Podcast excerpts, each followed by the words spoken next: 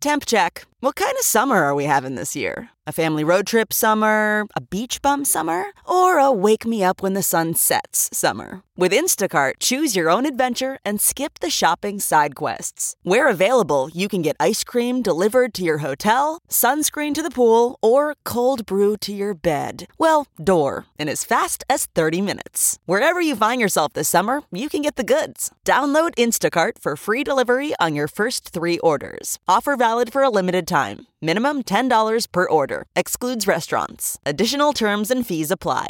This podcast is brought to you by eHarmony, the dating app to find someone you can be yourself with. Why doesn't eHarmony allow copy and paste in first messages? Because you are unique, and your conversations should reflect that. eHarmony wants you to find someone who will get you. How are you going to know who gets you if people send you the same generic conversation starters they message everyone else? Conversations that actually help you get to know each other. Imagine that. Get who gets you on eHarmony. Sign up today.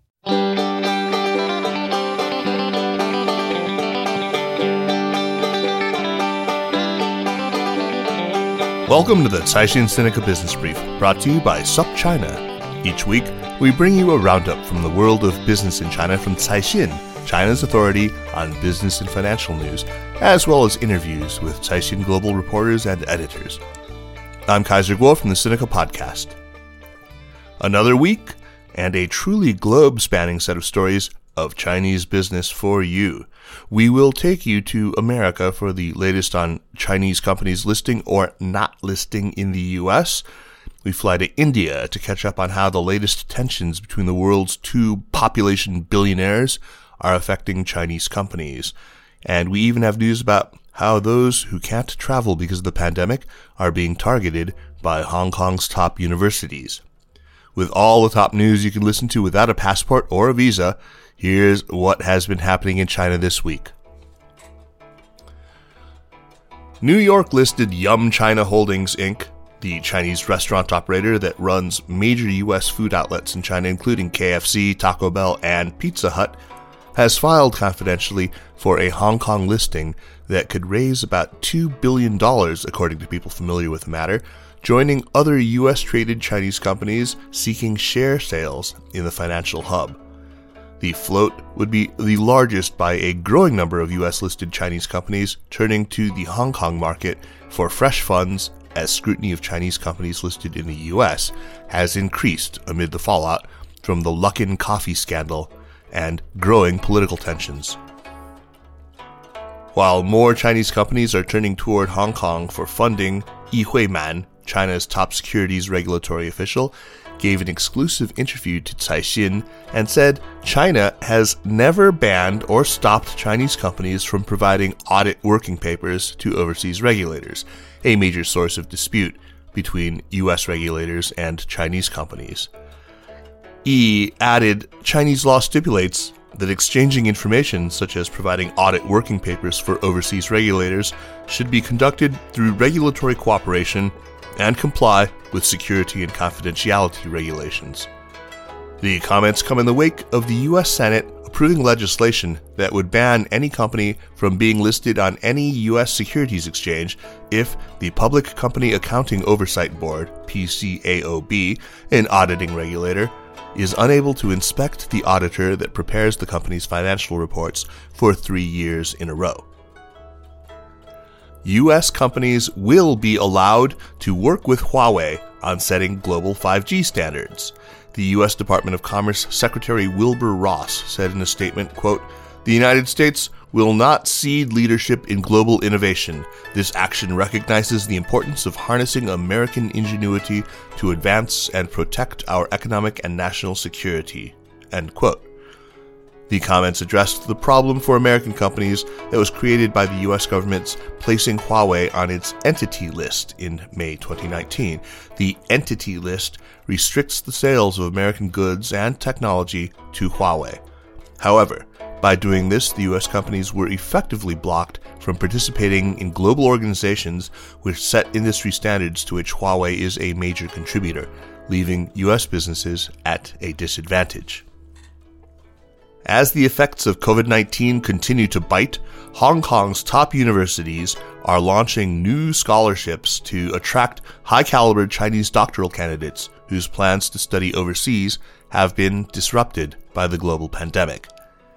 The Chinese University of Hong Kong announced Wednesday the establishment of a new Vice Chancellor's PhD scholarship scheme, which offers 216,300 Hong Kong dollars, roughly $27,900 US, annually, and an award of 80,000 Hong Kong dollars to candidates with, quote, outstanding academic performance, unquote.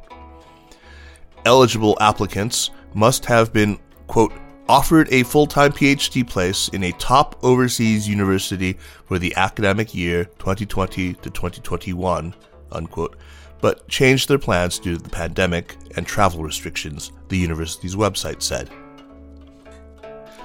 A new study by the National Audit Office has found that some 50.4 billion yuan, approximately $7.1 billion, of funds local governments raised from new special purpose bonds, SPBs, went unused last year, including 13.2 billion yuan that had been left idle for over a year. The money had been meant for investment in infrastructure and public welfare projects. Some researchers have attributed this phenomenon to a shortage of worthwhile projects and local government's inefficient fund management. Chinese smartphone maker Oppo canceled a planned live streamed launch of its first 5G smartphone offerings in India in light of the Himalayan border skirmishes that have led to calls for local traders in India to boycott Chinese goods. Oppo's flagship 5G models were launched at the end of March in China and in Europe. The unveiling of the Find X2 and Find X2 Pro in India, announced on May 15th in a tweet from the national headquarters, was planned to be a live streamed launch but was switched to video at the last minute to, quote, avoid any possible uproar on social media, according to a report by Reuters. Chinese companies currently account for four of the five largest smartphone companies in India, which is seen as a very important market.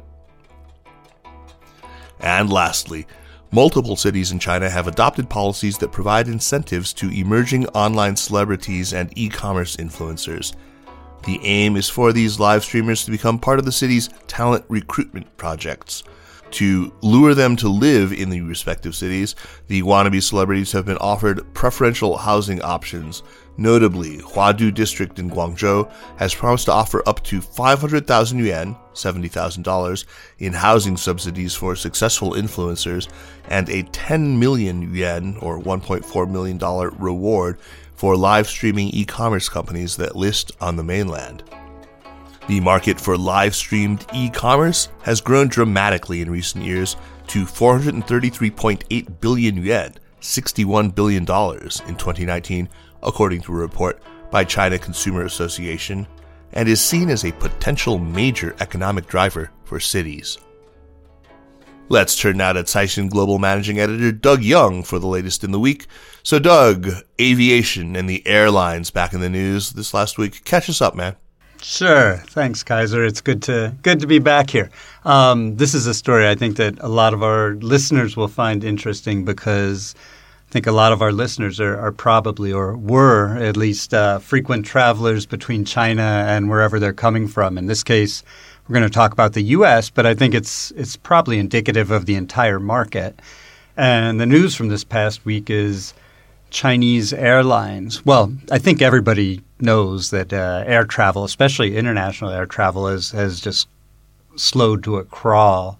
Uh, you know, during COVID nineteen. So the story this week is is that uh, some of the Chinese airlines right now.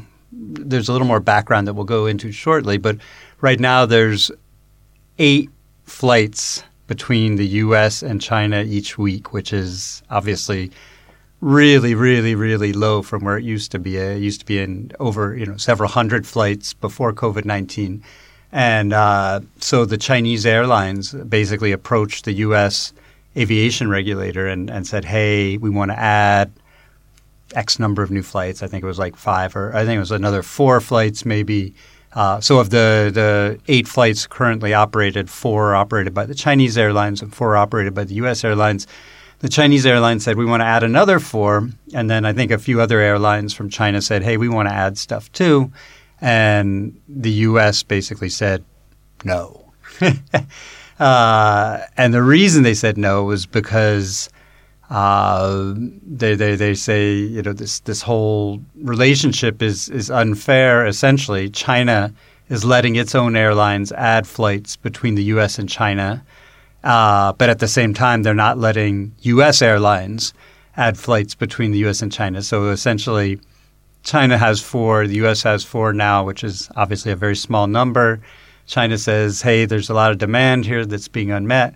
Uh, we have permission to add four more. Uh, and the U.S. said, well, give us permission to add four more, and then uh, we'll see what we can do. So this was the, the news this week, and, and the U.S. has been pretty direct about it. They've said, we want things to be equal. We're willing to give you four more if you give our carriers four more. And that's that's sort of where things stand right now. There's some context, of course, to all of this. Doug, give us the backstory and tell us why this is happening right now. Okay, yeah, it's it's an interesting question. I think it's it's a sort of classic Chinese case of uh, there being a bit of a disconnect between the airlines and China's ultra sensitive aviation regulator and disease control officials.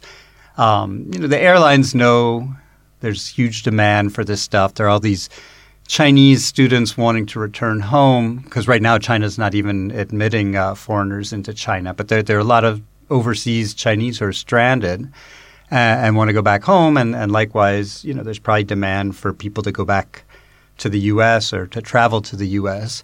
So there's demand for it, and that's what the airlines are, are basically, you know, saying, hey, we can fill these seats and we can probably earn a lot of money from it because right now ticket prices are quite high. Um, but but China's aviation regulator is having nothing of it. Uh, they basically set this really draconian law back in March, or not law, I guess, a, a principle or rule back in March, limiting just just really severely limiting the number of flights, and and they were actually not allowing U.S. airlines to fly the routes at all, just more because of a quirk of circumstance. So it was only after the U.S. basically threatened to halt all the Chinese carriers from flying to the U.S. that China finally relented and said, okay, the U.S. carriers can start flying to China again. Um, and that was a big breakthrough probably a couple weeks ago, two, three weeks ago. Uh, I believe the U.S. carriers, United and one of the other ones, either Delta or American, is, is going to start doing flights again in, in early July. Uh, but again, this is like minuscule. Um, you know, one flight a week or by each airlines, or I guess now it's two. So anyhow, uh, the you know, it's the, this Chinese uh, regulator and then the disease control people are just super super paranoid. They don't want people coming to China and bringing more COVID nineteen and and, you know, so it's just created this huge stumbling block. And the only way they'll move is basically when they're threatened like this, uh, and the U.S. says no. And so, Doug, what's your prognosis? What do you think we can expect in the coming weeks and months? Well, personally, as an American, I hope things ease up sooner rather than, than later. I, I honestly don't know if I'll ever get to go back home. I mean, I know I can go back home, but if I want to come back to China, that's a different story because China's just not letting in foreigners right now. And and if I did want to go home, it would be quite expensive. I, I hear the air tickets are very very pricey right now. Um, so I think there's a lot of pent up demand. You know, at some point, China is probably just going to have to relax a little bit and say, hey. You know, COVID 19 is probably going to be around for a while. You know, we just need to do as much as we can to prevent it. But not take these draconian steps. So, and they've said already that they'll they'll let airlines that can show they're not bringing in new COVID nineteen cases. They'll give them they'll reward them by giving them extra flights. So if I can go for four consecutive weeks without bringing, I think they said less than five five or less COVID nineteen patients into the country, they'll reward me by giving me an extra flight. But I mean you can see at that rate it's still going to take a long, long time to get back up to what, what levels were before. So, you know, we'll have to see, but I, I, I have to imagine that you know in the next two or three months, China's going to have to probably make some big concessions and just suck it up and say, you know, this is here to stay. Uh, we just got to do the best we can to control it. Well, I suppose we'll see whether additional Chinese concessions will be forthcoming, but me, I am not so optimistic in the near term given the second outbreak in Beijing right now. In any case, great talking to you, man, and we will check in with you again next week. Okay. Thanks again, Kaiser. Stay safe, Doug. And that's it for this week. Thanks for listening. The Caixin Sinica Business Brief is produced by Kaiser Kuo and Nandini Venkata, with stories from the staff of Caixin Global. Special thanks to Li Xin and Marcus Ryder of Caixin Global. Thanks to Wu Fei in Spring and Autumn for the music. Be sure to check out the other shows in the Sinica Network on SupChina, and for daily news and views, make sure to subscribe to SupChina Access for the daily newsletter. Find us at supchina.com. Thanks for joining, and we'll see you next week. Take care.